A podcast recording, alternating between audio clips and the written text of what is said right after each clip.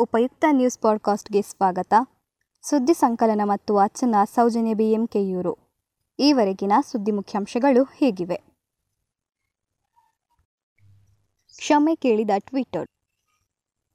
ಲೇಹ್ ಹಾಗೂ ಜಮ್ಮು ಕಾಶ್ಮೀರವನ್ನು ಚೀನಾದ ಪ್ರದೇಶ ಎಂದು ಬಿಂಬಿಸಿ ವ್ಯಾಪಕ ಟೀಕೆಗೆ ಒಳಗಾಗಿದ್ದ ಟ್ವಿಟರ್ ನಿನ್ನೆ ಮೌಖಿಕವಾಗಿ ಭಾರತದ ಜೊತೆ ಕ್ಷಮಾಪಣೆ ಕೇಳಿದೆ. ವೈಯಕ್ತಿಕ ದತ್ತಾಂಶ ರಕ್ಷಣೆಗಾಗಿ ಟ್ವಿಟರ್ ಜಂಟಿ ಸಂಸದೀಯ ಸಮಿತಿಯ ಮುಂದೆ ಕ್ಷಮೆ ಕೇಳಿದೆ. ಟ್ವಿಟರ್ನಲ್ಲಿ ಪ್ರಕಟವಾದ ನಕ್ಷೆಯ ಕುರಿತು ಅಫಿಡವಿಟ್ ಸಲ್ಲಿಸುವಂತೆ ಹೇಳಿ ಸಮಿತಿಯು ಅಸಮಾಧಾನ ವ್ಯಕ್ತಪಡಿಸಿತ್ತು. ಭಾರತ ಸರ್ಕಾರದ ಜೊತೆ ಕಾರ್ಯನಿರ್ವಹಿಸಲು ನಾವು ಬದ್ಧರಾಗಿರುತ್ತೇವೆ. ಪ್ರಕರಣದ ಸೂಕ್ಷ್ಮತೆಯನ್ನು ಗೌರವಿಸುತ್ತೇವೆ ಎಂದು ಟ್ವಿಟರ್ ವಕ್ತಾರರು ಹೇಳಿಕೆ ನೀಡಿದ್ದಾರೆ.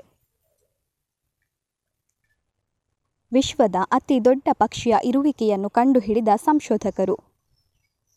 ಅರವತ್ತು ದಶಲಕ್ಷ ವರ್ಷಗಳ ಹಿಂದೆ ಡೈನೋಸಾರ್ ಎಂಬ ಬೃಹತ್ ಪ್ರಾಣಿಯು ಭೂಮಿಯ ಮೇಲೆ ಜೀವಿಸುತ್ತಿತ್ತು ಎಂಬುದನ್ನು ಸಂಶೋಧಕರು ಪತ್ತೆ ಮಾಡಿದ್ದರು. ಇದೀಗ ಜಗತ್ತಿನ ಅತಿ ದೊಡ್ಡ ಪಕ್ಷಿಯನ್ನು ಪತ್ತೆ ಮಾಡಿದ್ದಾರೆ ಸಂಶೋಧಕರು. ಸೈಂಟಿಫಿಕ್ ರಿಪೋರ್ಟ್ಸ್ ಜರ್ನಲ್ನಲ್ಲಿ ಪ್ರಕಟವಾದ ಅಧ್ಯಯನ ವಿವರದಲ್ಲಿ ಪಕ್ಷಿಯ ಹೆಸರು ಬಹಿರಂಗವಾಗಿದೆ.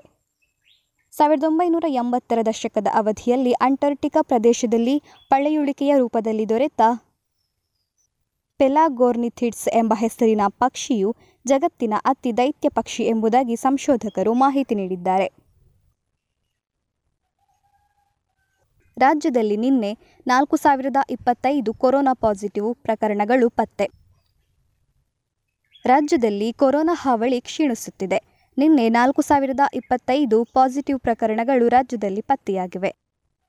ಸೋಂಕಿತರ ಸಂಖ್ಯೆಯು ಎಂಟು ಲಕ್ಷದ ಹದಿನಾರು ಸಾವಿರದ ಎಂಟುನೂರ ಒಂಬತ್ತಕ್ಕೆ ಏರಿಕೆ ಕಂಡಿದೆ. ನಿನ್ನೆ ಕೋವಿಡ್ ನೈನ್ಟೀನ್ಗೆ ಒಟ್ಟು ನಲವತ್ತೈದು ಜನರು ಬಲಿಯಾಗಿದ್ದಾರೆ ಎಂದು ಆರೋಗ್ಯ ಮತ್ತು ಕುಟುಂಬ ಕಲ್ಯಾಣ ಇಲಾಖೆ ಮಾಹಿತಿ ನೀಡಿದೆ. ನಿನ್ನೆ ಬೆಂಗಳೂರು ನಗರವೊಂದರಲ್ಲಿ ಅತಿ ಹೆಚ್ಚು, ಎಂದರೆ ಎರಡು ಸಾವಿರದ ನೂರ ಎಪ್ಪತ್ತೈದು ಹೊಸ ಪ್ರಕರಣಗಳು ವರದಿಯಾಗಿವೆ. ನವೆಂಬರ್ ಒಂದರಿಂದ ರಾಜ್ಯದಲ್ಲಿ ಹಿಂಗಾರು ಮಳೆಯಾಗುವ ಸಾಧ್ಯತೆ.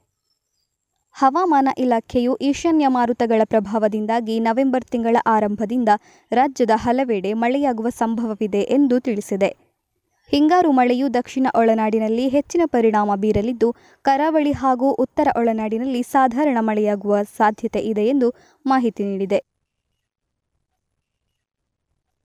ಚಾಲೆಂಜಿಂಗ್ ಸ್ಟಾರ್ ದರ್ಶನ್ ಅವರಿಂದ ಮುನಿರತ್ನಪ್ಪರ ಪ್ರಚಾರ.